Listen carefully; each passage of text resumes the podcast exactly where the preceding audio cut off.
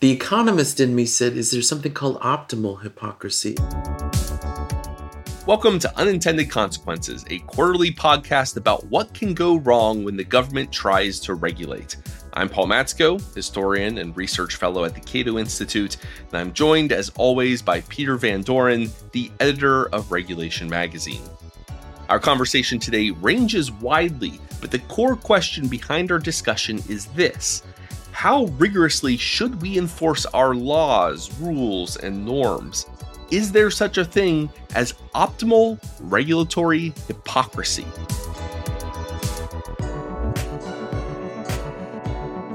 Let's begin with something that most of us take for granted water. A couple of recent working papers in Regulation Magazine have focused on the surprisingly thorny issues related to water policy for making sure that we have enough drinking water in arid states to mitigating the damage caused when there's too much water it floods our homes. It sometimes feels like a case of water, water everywhere, but not a drop to drink. So I'm of the opinion that water management, you know, at every level, from drinking water, river management, flood risk, might just be the most underrated area of broad government mismanagement, local, state, federal, uh, over the last century. And I don't know if ordinary folks spend a lot of time thinking about the failures of water policy, uh, but we've got two working papers related to water to discuss today one on flood insurance and one on water markets. And, and Peter, I think you said you've been working on a uh, book with Ryan Bourne uh, about water management. Uh, maybe you can explain the state of water management policy in the last couple of years. Well, what's going on is uh, a lot of people have moved to the West and they are leaving the East. And the West doesn't have much water. Yeah. and Phoenix, right, is growing, and Las Vegas are growing uh, tremendously, right? Large, large population growth uh, in the in the 2010 to 2020 era. And just as we speak, Arizona has a groundwater management system, and they require housing developments outside of cities, because cities in Arizona have rights to the water from the aqueduct that gets the water from the Colorado River. But outside of those cities, uh, developments have to have a hundred year groundwater or water supply management plans. Otherwise, the housing development is not allowed. Well, uh, Maricopa County, the county that surrounds Phoenix, has New York Times announced recently that um, Maricopa County has realized that the 100 year requirement now, certain planned developments are not able to fulfill that requirement given what they submitted.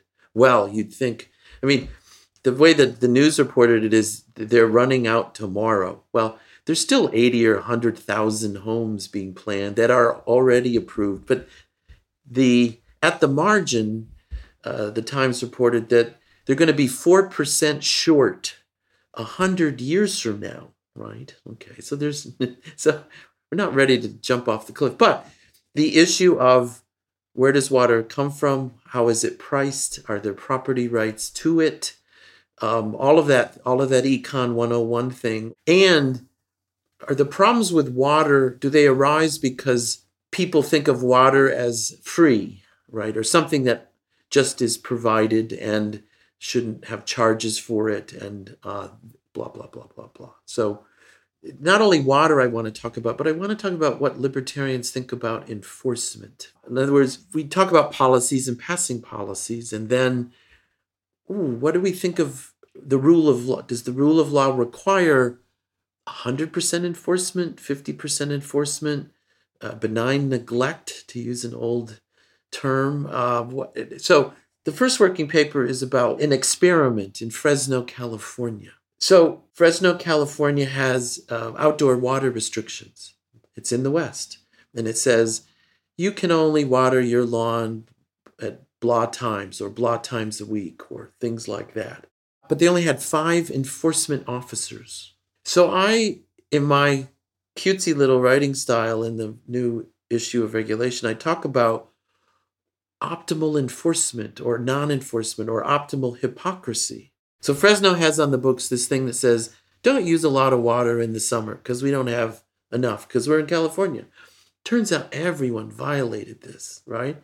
So they then put in automated, computer readable water meters, okay?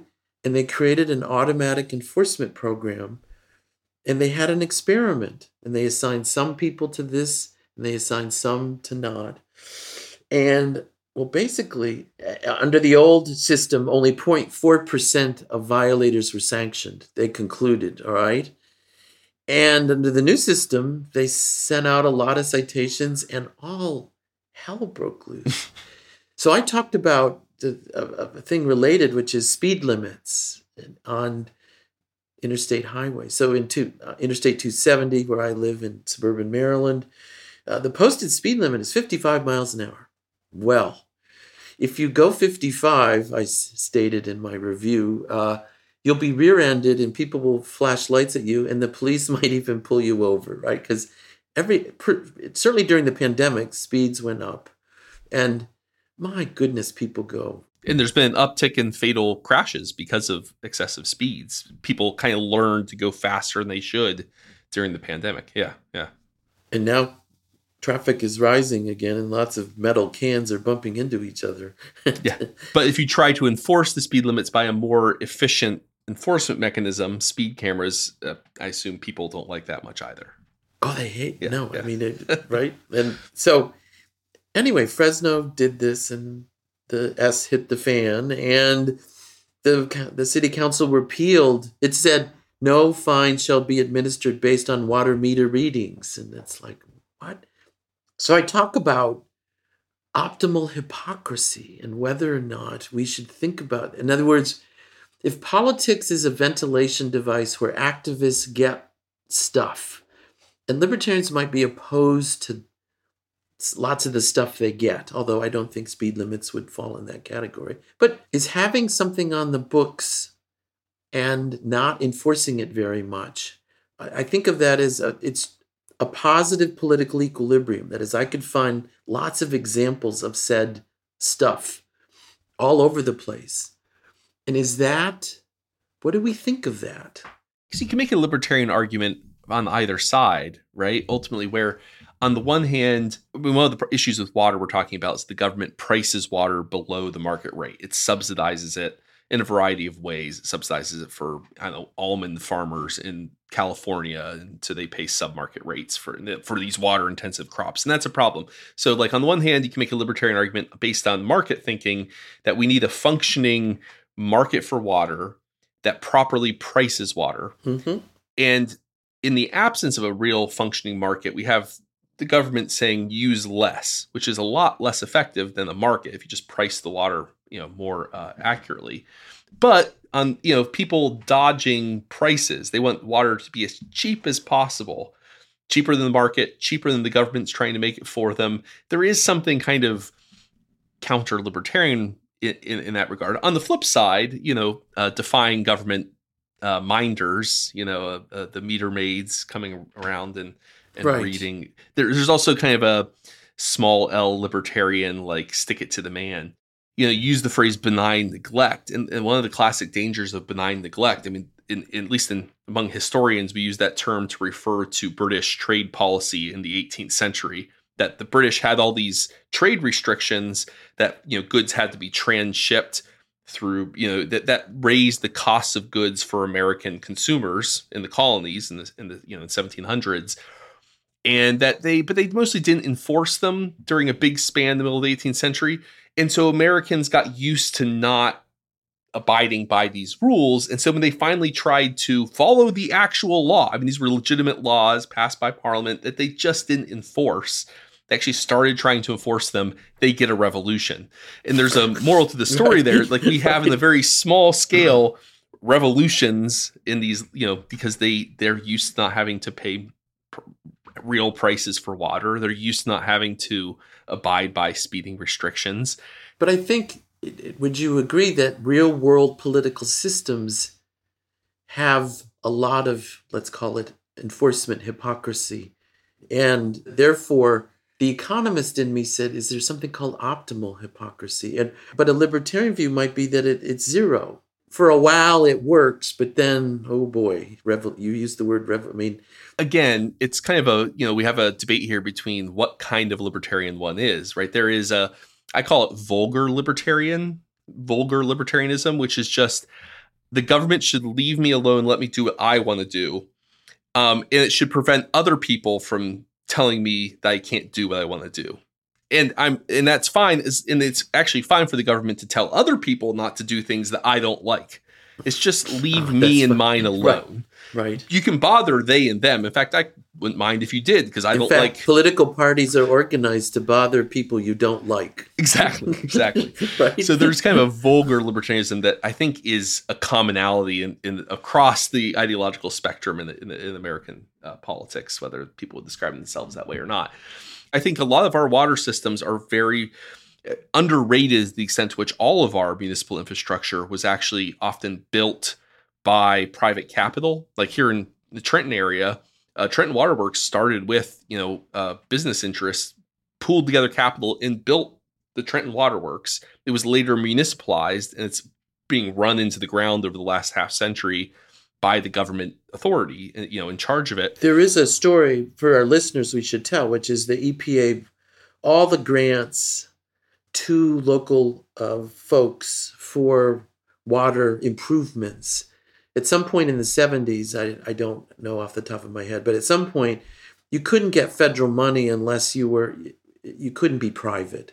So the so we had lots of private water systems, and the conversion of them to the water agencies that we now know um, and deal with is was was not an accident or it was a product of of well people like federal money and and the willingness to not have federal money um, is slim. It's like an education, right? There's there's certain colleges that do not accept any federal financial aid for their students or federal grants for them that allows them to not be governed by any of the affirmative action or other kind of federal rules for and so same thing with with water well and then once it's municipalized once it's you know becomes a government run utility there's political pressure not to raise rates to reflect the actual costs of running that Correct. water system Correct. or sewer system or whatever yes um and by proper and often that means you know they're only and, and maybe there'll be enough to cover operating costs but they're not amortizing future capital or infrastructure replacement.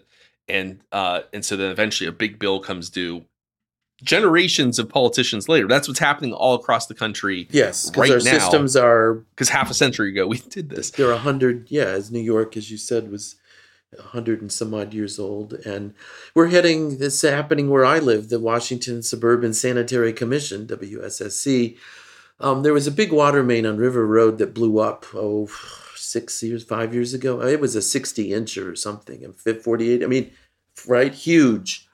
Road fell apart, no water. And then everyone, it finally came out that the, the water agency was replacing water mains on a 300 year schedule. The depreciation was a bit in the slow lane rather than the fast lane. Well, anyway, they have raised rates 10% per, right in real terms my water bill's gone up a lot and it's it's everyone's griping, and it's not about the water; it's about the the fixed costs of replacing these things on a timely basis so that they don't fall apart. If it was a private entity, they you know they usually are better at accounting for those future expenses in their you know in their account keeping and um yes because uh, they have shareholders no, and there's yeah. profits and yeah yeah right. Yeah. So uh, that's one of the it's a, it is a feature not a bug in government run uh, uh, utility systems including water. So we should when possible privatize these systems. Of course usually what happens when you do so when you privatize a water system is that they then are the they're doing it because they're the, the local government is desperate.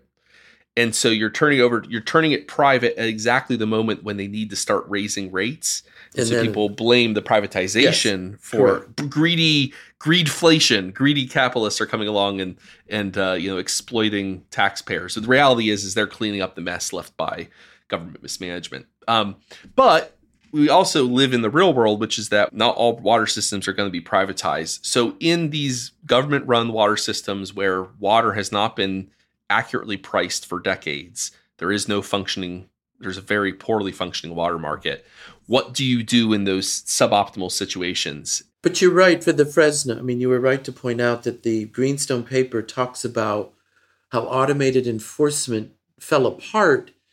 What the article does not talk about is um, it, that water wasn't priced. I mean, why was use so high? And the answer is because the water wasn't priced correctly. And in fact, there's evidence. Well, even though they had meters, there weren't prices at all. Um, it, it was just a, a, a, embedded in the municipal budget. Um, I worked for a uh, local water and sewer authority for a summer mm. after college, and um, w- which was quite an experience for like a 22 year old. You know, to um, no one ever calls the water authority because they're happy with things. no one said, I, yeah. "Hey, uh, Mr. Matzko, I, I just want to let you know my water's really good, sweet, and tastes great today. Thank you guys so much for what you do." That was always, you know. But one of the things you realize is working behind the scenes is how even relatively functioning water systems, how the whole game is is kind of rigged um, in in ways that violate a simple market. Like, imagine if the prices you paid for anything was just based on your political influence. So in our water system, if you were the the more water you used, um, it didn't just become cheaper, and you'd expect I don't know a bulk discount of some kind it became exponentially cheaper. So the people who paid the most were the people who used the least, but by an exponential factor. So if you're a little residential home, your rate was very high. Um, if you were a big business, uh, you know, a, a factory using lots of water for your industrial process, you paid, I mean, not quite 100x, but 10x less uh, if you're a big user. And I know this in California, the same kind of thing with farms. The, the farms, you know, they have these water intensive agricultural crops, and they pay pennies on the dollar compared to residential users, which is because they have a lot of heft. You know, California politics going back to the early Sunbelt days, agricultural interests have a lot of pull in the state capital. in fact, the the Bureau of Water Reclamation, well, I mean, I can talk a bit about the, the chapter I wrote for Ryan Bourne. Uh, with, with, well, basically, there's actually a common law origin of farmers' rights where they were the first to divert from the rivers and and they developed yeah, first dibs yeah. aqueduct systems. So it's not it's analogous to uh, the way property rights for land were created, but the, so the property rights for river diversion under U.S. common law were based on I'm here first and I diverted it for a beneficial use, and I get to do that. So then the Bureau of the Federal Bureau of Water Reclamation comes along and subsidizes and builds a whole lot more of that stuff out there. So that's why we so farmers have access to and use a lot of water and all they pay for is literally some sort of federal interest rate on the capital structures that are allegedly paid or paid for for their use, the dams and the and the aqueducts. There's nothing in principle, though, that prevents, in fact, that's the issue that now in the West is um, farmers are often to blame in the press. And you just gave a, a great uh, layperson's understanding of said problem, which is we subsidize them, and that's not right. Technically, though, from an economist's point of view, the fact that they have initial property rights isn't the problem. It's that if we allow them to get rich from trading those rights to urban users, that solves the problem. But it's also culturally difficult to do. And I, um, the history of it, diverting water to LA and to Phoenix is about said conflicts because the farmers get rich from selling the thing that that many think they shouldn't have been entitled to in the first place if you the subsidized system. To an economist that's just sunk that's just there. It's there. Here's how we deal with it. Create rights to the water and then allow them to be traded. And water's priced per acre foot. Do you know we have to so that's uh, and it's i forget how many hundreds of thousands reservoir. of gallons. Yeah it's it's a it's an acre of land with a foot of water depth. That's an acre foot. So farmers pay, I don't know, in the 30s. And then if you sell it to San Diego, it's in the thousands, right? The San Diego water system is paying farmers in the Central Valley 10 times, 100 times more. So farmers get rich from the fact that we subsidize them. To an economist, it's like, oh, all right, get. A, I mean, we just got to do that. It's it's in the past. Forget about it. But culturally, that it's uncouth. It's not how we should do things. It's well, you know, it, it, it, it to use the, the the you know political equilibrium. If the point of politics is to ventilate disagreements between communities, well, that the old system makes a certain degree of sense when you know uh, up until the mid 19th century, what 90 percent of Americans are engaged in mm-hmm. agricultural related mm-hmm. enterprises, and so a so system that no benefits 90 percent and you there know, wasn't today us and them. There was just us. just us. All farmers. We're ninety percent of right. us are basically farmers. But today it's well, you know, two percent or something crazy, or actually, you know, so um, the the political equilibrium hasn't updated, or it, it has updated, but not the system that you know, based on the old political equilibrium, is still there. The solution to water problems in the West and the Colorado and too many people having rights relative to the current flows.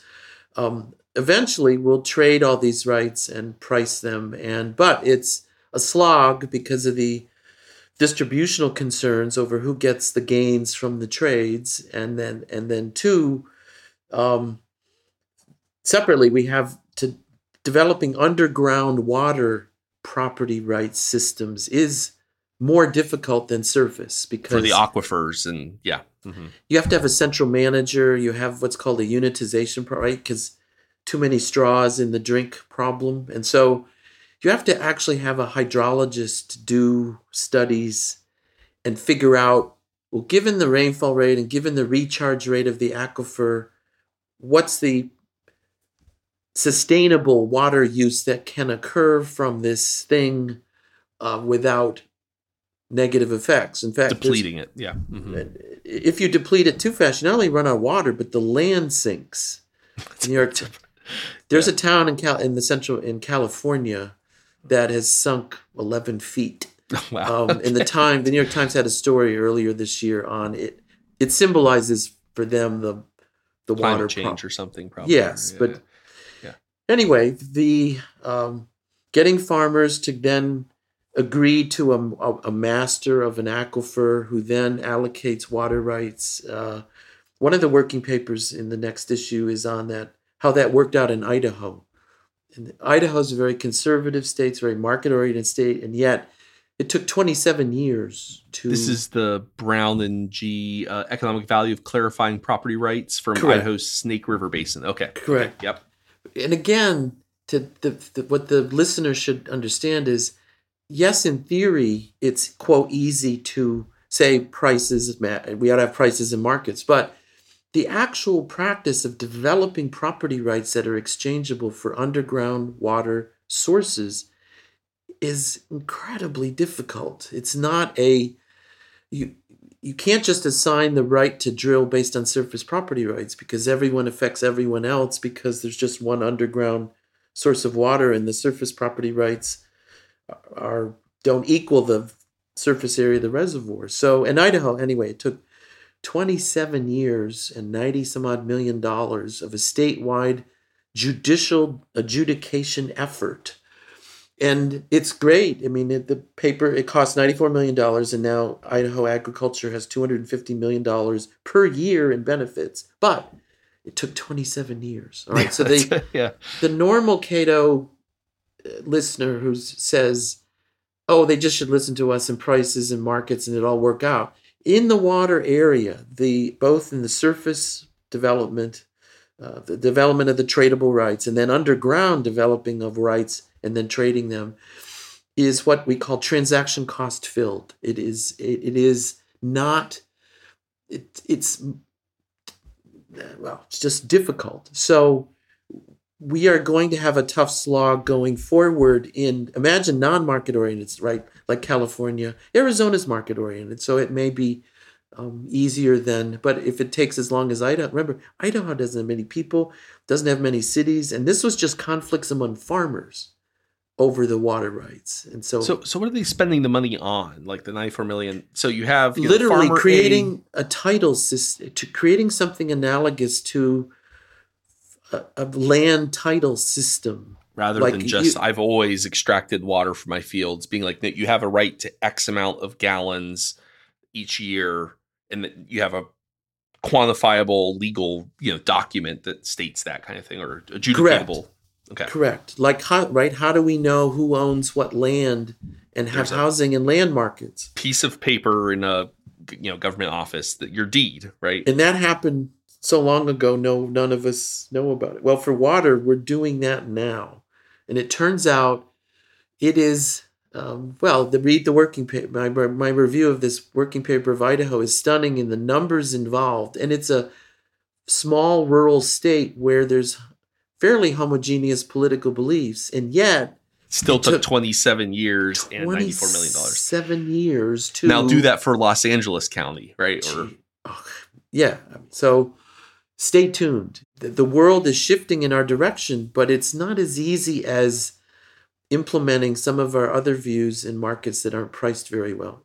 Well, my understanding is the paper said it works. It said 140% increase in optimal use. I mean, op- all the good me- metrics went up. I'm not sure the water seemed better allocated and Exactly. This is this is worth it. it. It's not. There's no mischief here. It just the econ 101 sort of view of oh come on guys there's just property rights and markets and prices and, and it'll all work well the actual as you said the infrastructure of creating water underground water property rights um, is difficult even if everyone agrees it should occur it's interesting. I, I you know, I, I come from a strain like my approach to libertarianism is very historically grounded, which it rather than theoretical. And um and and there's value in a theoretical approach, value in economics approach, value in historical approach. But I'm always struck by the ways in which you have to remember, like when you think about these struggles, these debates as historical matters in a place and time this had to be evolved in a messy real world way. It wasn't just someone said, "Oh, fee simple property. That's a thing now. Everyone has, you know, absolute right to their own domain." Right? That like that that had to be evolved through a process of struggle and politics over centuries ultimately in the, well in the Ages. transition from feudalism to said system it wasn't right and like we t- kind of take it for granted that we have good ideas and we do right but like you actually have to it's a process to get those ideas to to happen in a historical way and so like i'm you know i'm, I'm thinking here of you know uh, it's one thing you know we, we might be familiar with the tragedy of the commons you know garrett hardin's idea that you get suboptimal usage of a resource because you know you have- underground underground water it's hard. It's e- rel- not. I mean, it's not even easy to enclose a literal commons that he's thinking of. The village commons in the middle Right. of town where you're grazing your sheep on. That was a hard process. Lots of resistance and struggle and you know time. Um, but you could do it. You could put fences. We talk enclosure is not just a metaphor; it's literal, right? You you fence it off. Um, how do you fence off an aquifer, right? It's a. I mean, it's it's a really hard thing to do.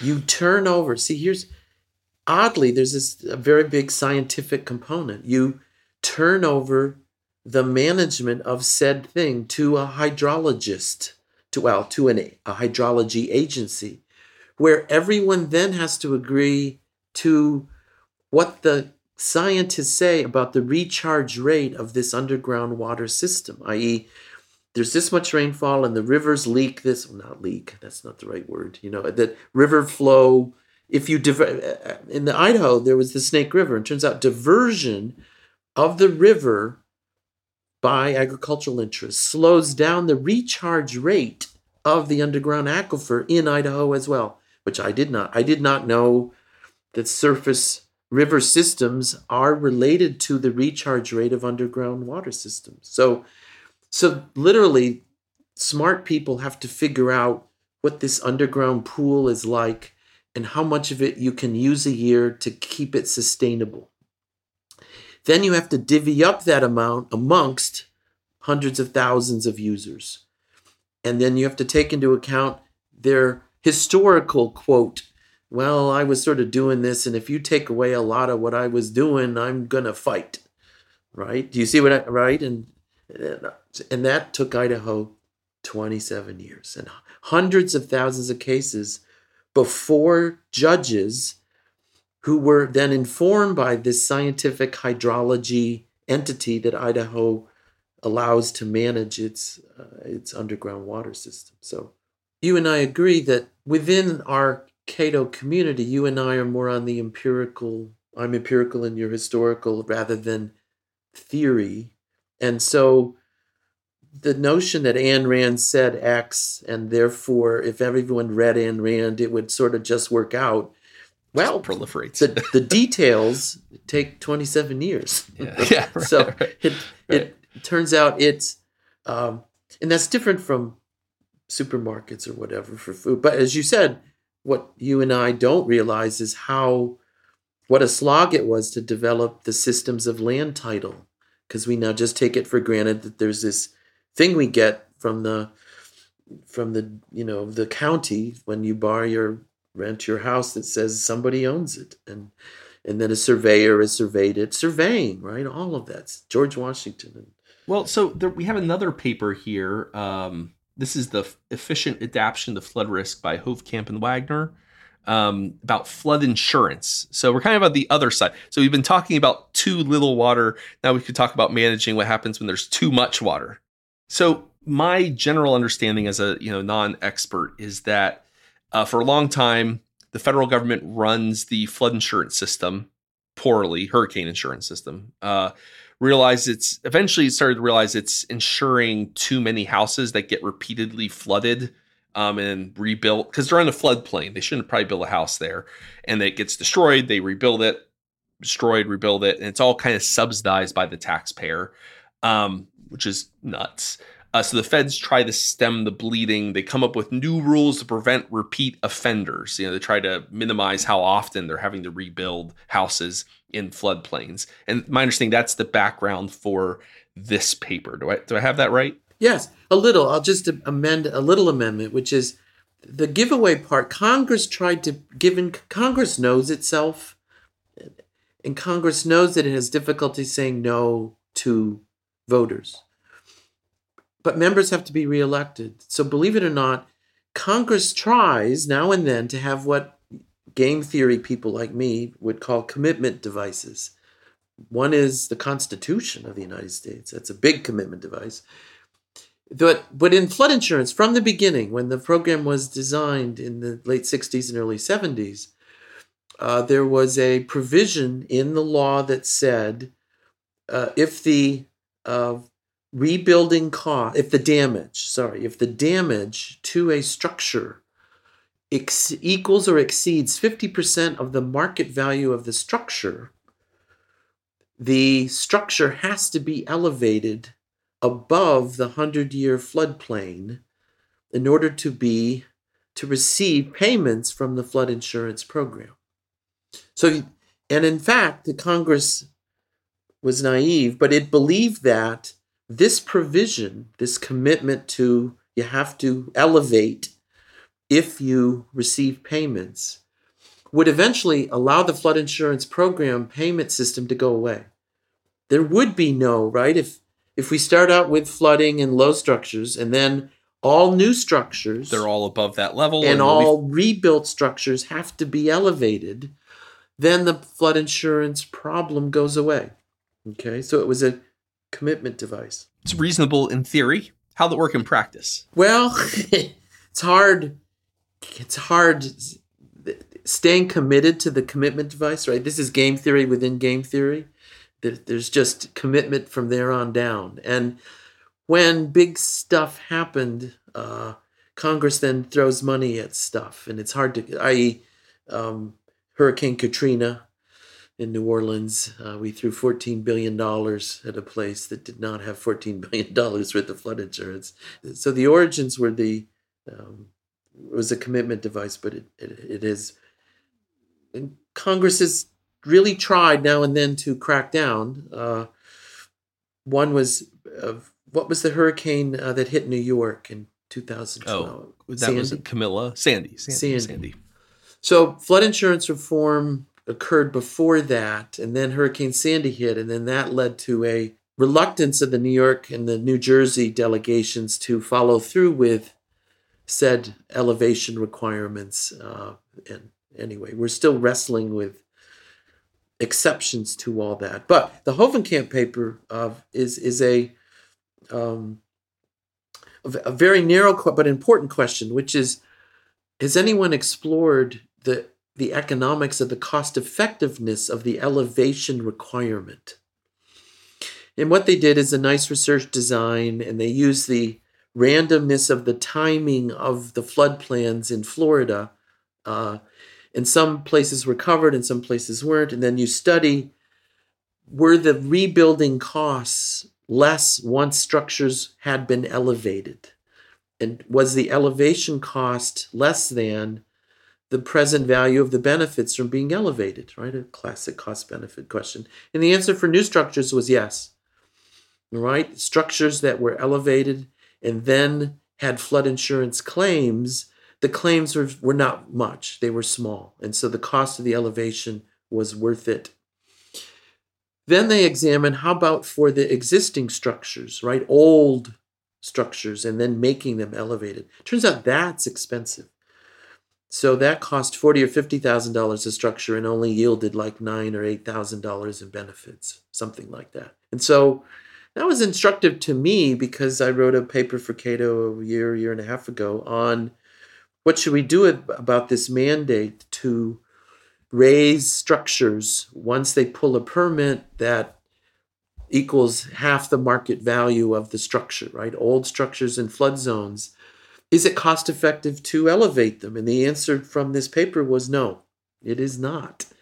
So, wow. So that's a that it, it so should you abandon the structure? What should you do? Should we buy them out and make them leave? But but elevation um, is not it costs more than the damages that it prevents for existing structures because the elevation cost is so high.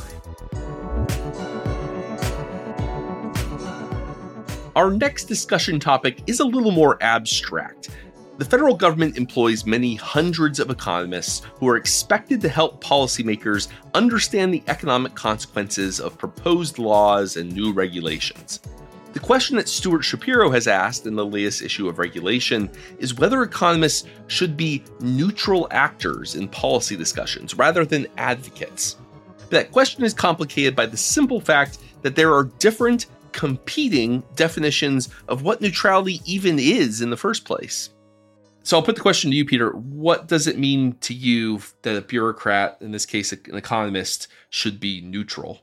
Well, this is the deep intellectual question of what is policy analysis.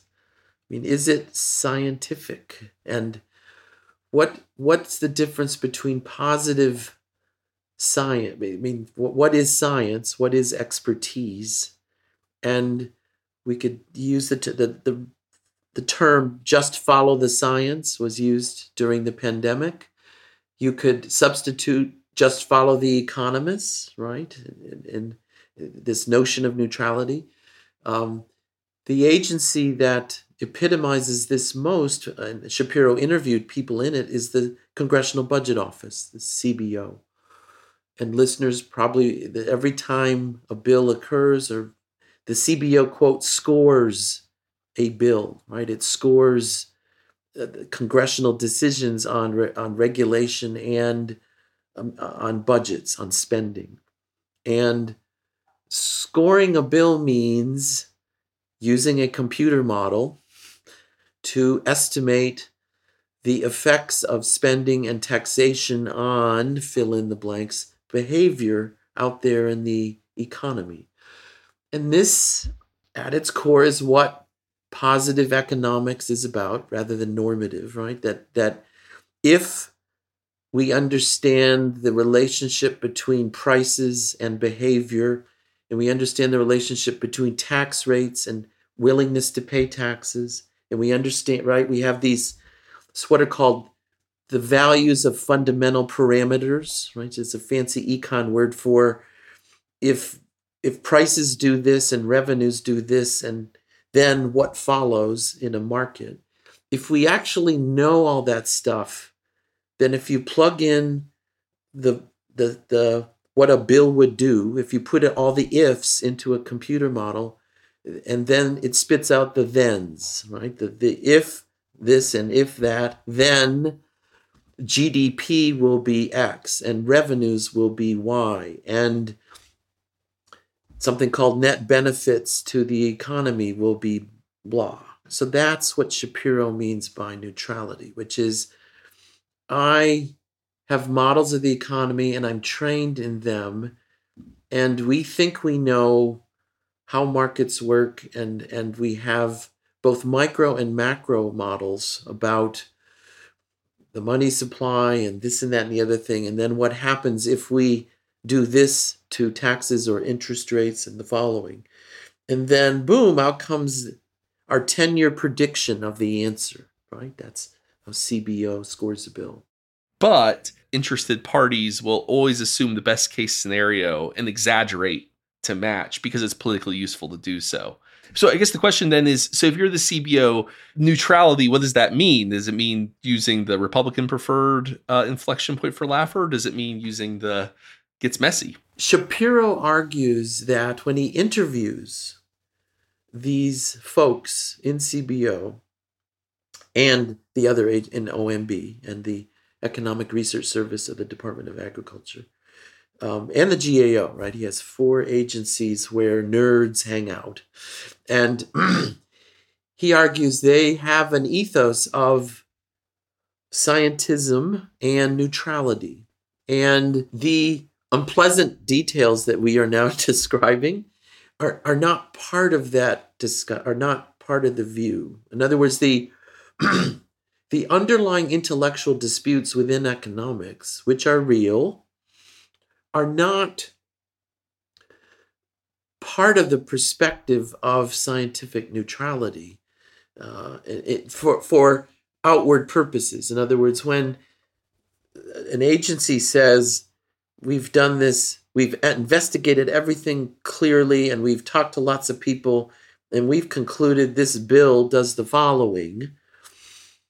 The fact that in a graduate seminar, the professor would admit, well, economics and models, computer models, are assumption dependent, and if our parameters and our assumptions are incorrect, then the output, the, the layman's view of this is garbage in, garbage out right, for a, a negative portrayal of models, that messy, real intellectual business isn't part of the lay of the land when an official government so-called neutral entity does its scientism. I've done econometrics. I know where the I know what people do to get stuff to work. I know the assumptions that one makes. And so to actually get at causality, to actually make economics be like science, like physics or chemistry, where we know an additional d- dollar of tax revenue does the following to fill in the blank. That's hard. I mean, yeah, we can sort of do it, but we can't to the extent that the CBO official statements suggest. Portray as, yeah. But well, I think our colleague uh, Deirdre McCloskey would be pulling her hair out right now. The, I mean, at the basic proposition that econ is a science. So it, this is it's interesting as someone in a kind of adjacent field, right? So in history, um, in back we were humanities, right? But back in the day, oftentimes history departments were in the social sciences uh, departments back in the you know early 20th century, along with econ. So econ and history, sociology were considered scientific fields, and uh, history moved away from that because we recognize that it's not really a science in any meaningful way. I, I, think Shapiro touches on this where he says like neutrality. He has two different classes of neutrality. He talks about right. So you have you can think of neutrality as scientism, that scientish ish fields like econ and public health are the two examples he uses. You know, it's about bringing expert knowledge to bear on public policy, which is an interesting definition of science because science is not actually defined by expertise. Science is a process. It's, you know, double blind studies and a repeatable, uh, falsifiable process, not actually expertise. I mean, you know, a theologian has expertise in the, you know, in, in theology, but that doesn't mean they it's scientific that they study God, right? You know? um, so, but there is that sense of like just follow the science, but we don't really mean science. We mean listen to people who have expertise, and by expertise, we mean people have degrees from a handful of influential universities and have a lots of experience, which again, so there's a lot of slippage here, but that's one conception of neutrality. Just let the experts, the economists at OMB, make their rulings, follow, you know, and that's that's neutrality. Or his other idea of neutrality is not taking a position as an economist at the OMB and just giving the results that the elected officials want to hear because they're the ones who have the democratic mandate. Uh, your job is to um, yep. give them right, uh, elected, listen to them in a democracy. Elected yeah. officials decide and bureaucracies implement. Democracies implement, and so the, these are two you know discrete definitions of neutrality that often can come into conflict and i think shapiro does a good job kind of noting yeah what, what, what examples of the conflict between these conceptions c- come to your mind peter well i remember that this bbc show yes minister it, which you can catch on reruns and it's it's about this conflict which is the the premise of the show is that they don't use the word but the deep state really runs everything and then the elected officials are just fools who don't have any influence over anything, right? In particular, Republican official, Republican elected officials often want to uh, end or terminate or reduce government in various ways and, and end programs. Well, to the extent that programs are run by experts, and then this notion of the bureaucracy as being, uh, in, as in yes minister, right? That that the, the the experts have decided we need food stamps or the earned income tax credit or fill in the blank, the large transfer state or the large military establishment. And well, I'm elected on a platform of getting rid of that.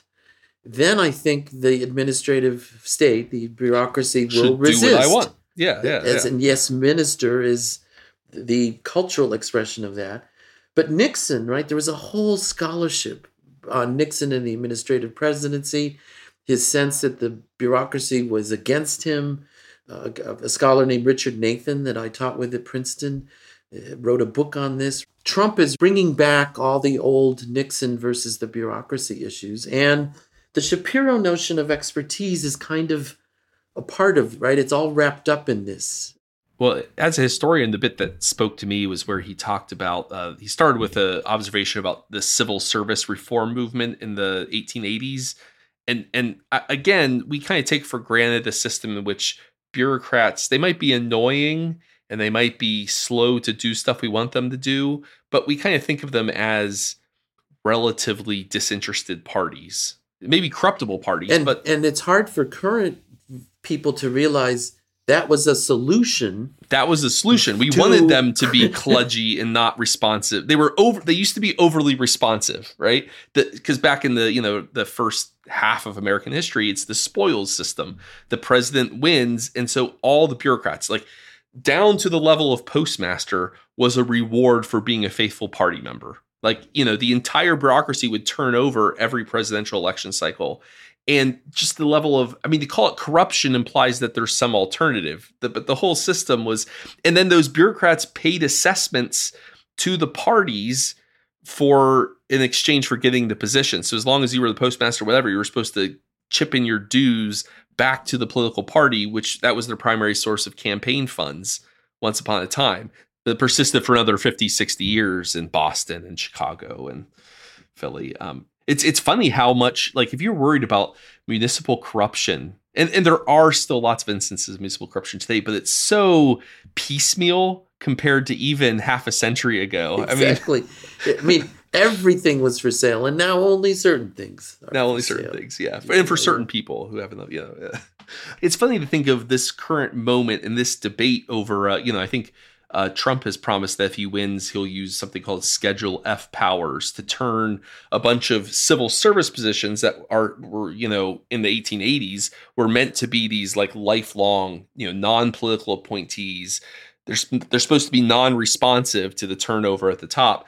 I think 50,000 positions he's promised to turn into kind of at will, kind of spoil system kinds of positions. So it's interesting. We're in this moment where there's an interest. I don't know whether it actually happened, but there's an interest in turning back the clock to kind of uh, a pre 1880s understanding of how the administrative state is supposed to function.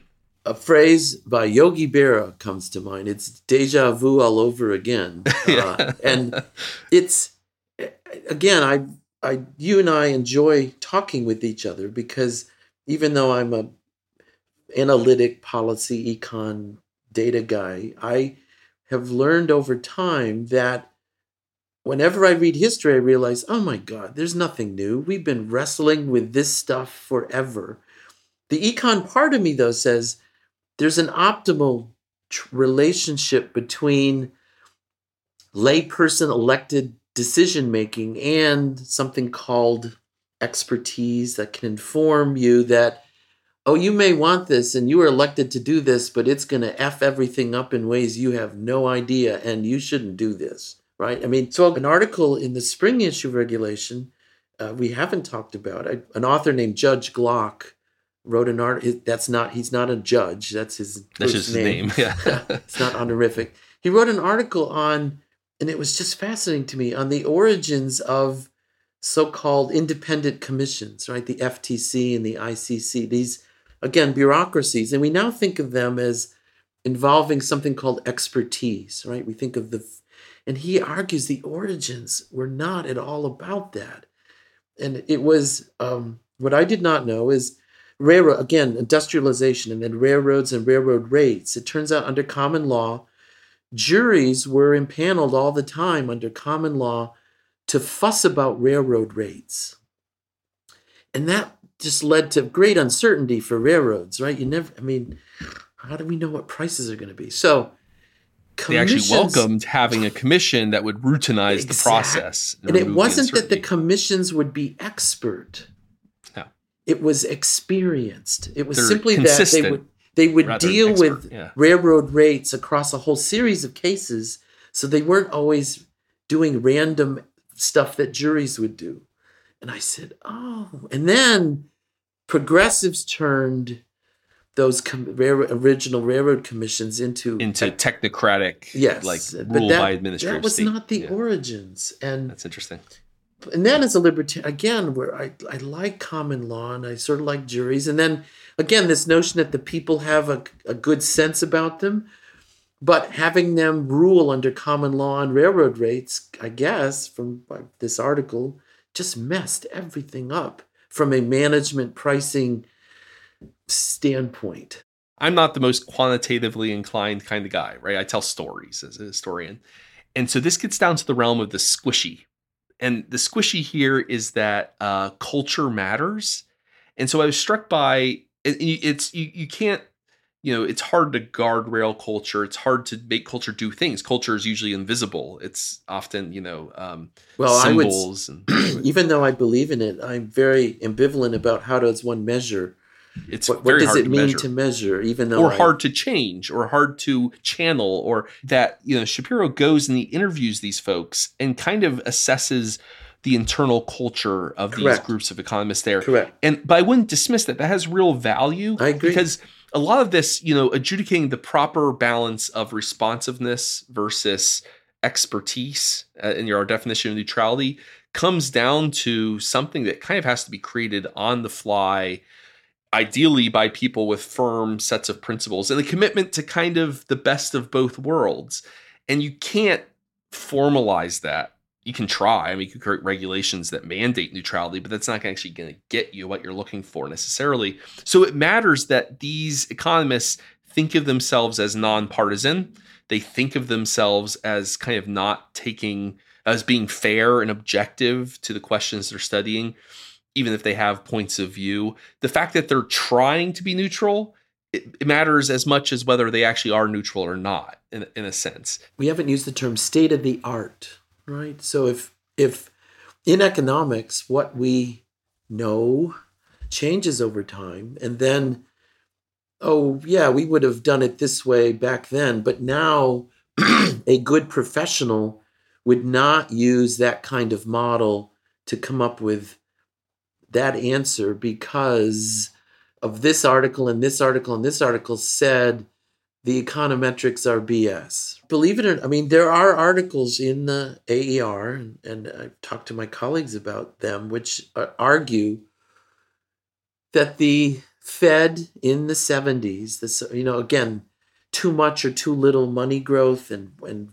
was it political and did Nixon get the Fed to try to win real and all that stuff that a more benign i mean an example that i have read in a journal article is that the models of the time were insufficiently aware of supply constraints and the they thought the money supply increases they were um, approving of at the time according to their models. It's not that they wanted to impose inflation on them it just they were surprised that it happened and their mar- their models were inappropriate and inaccurate and they thought they could do what they did and recommended what they did because the models told them and they did not understand that the models were in fact wrong.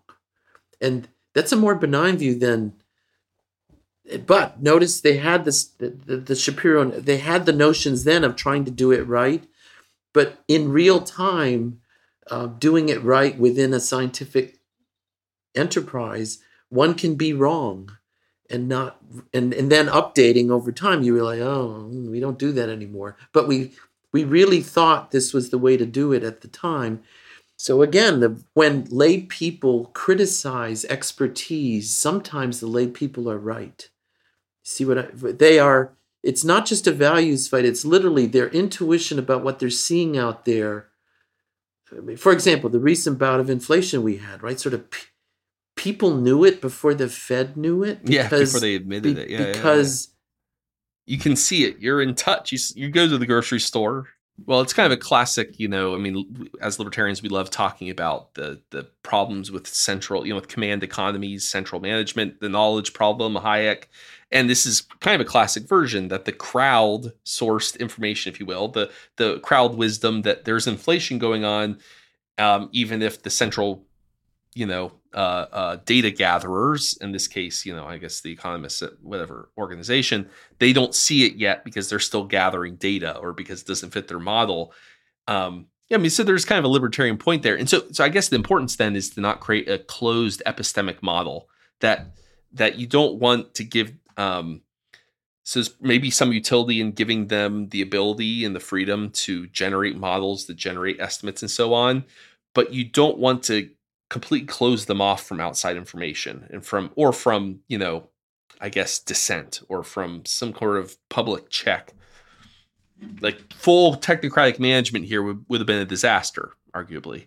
It's always a disaster but you may not know it. I mean yeah. this is again where we started out talking about optimal hypocrisy and now it's optimal dissent. How do you know? So reform scientific understanding comes from dissent, comes from the wackos. But sorting the wackos into the wackos you'll eventually come around to believe were right versus the large number of wackos that were in fact just wrong. Doing that in real time, it's wow. Type 1 and type 2 errors. That's my story on life. And you don't know which error is worse until it happens and then you know when it came for example to covid to the pandemic how did we respond to the pandemic well the public health experts and they are experts in public health they using their expertise made a series of recommendations some of which we now know were very wrong like don't mask we were told not to mask for three quarters of a year that was the wrong recommendation. But I think, you know, in some cases, that was a recommendation made in good faith based on expertise and experience with past pandemics. We think we think it was wrong.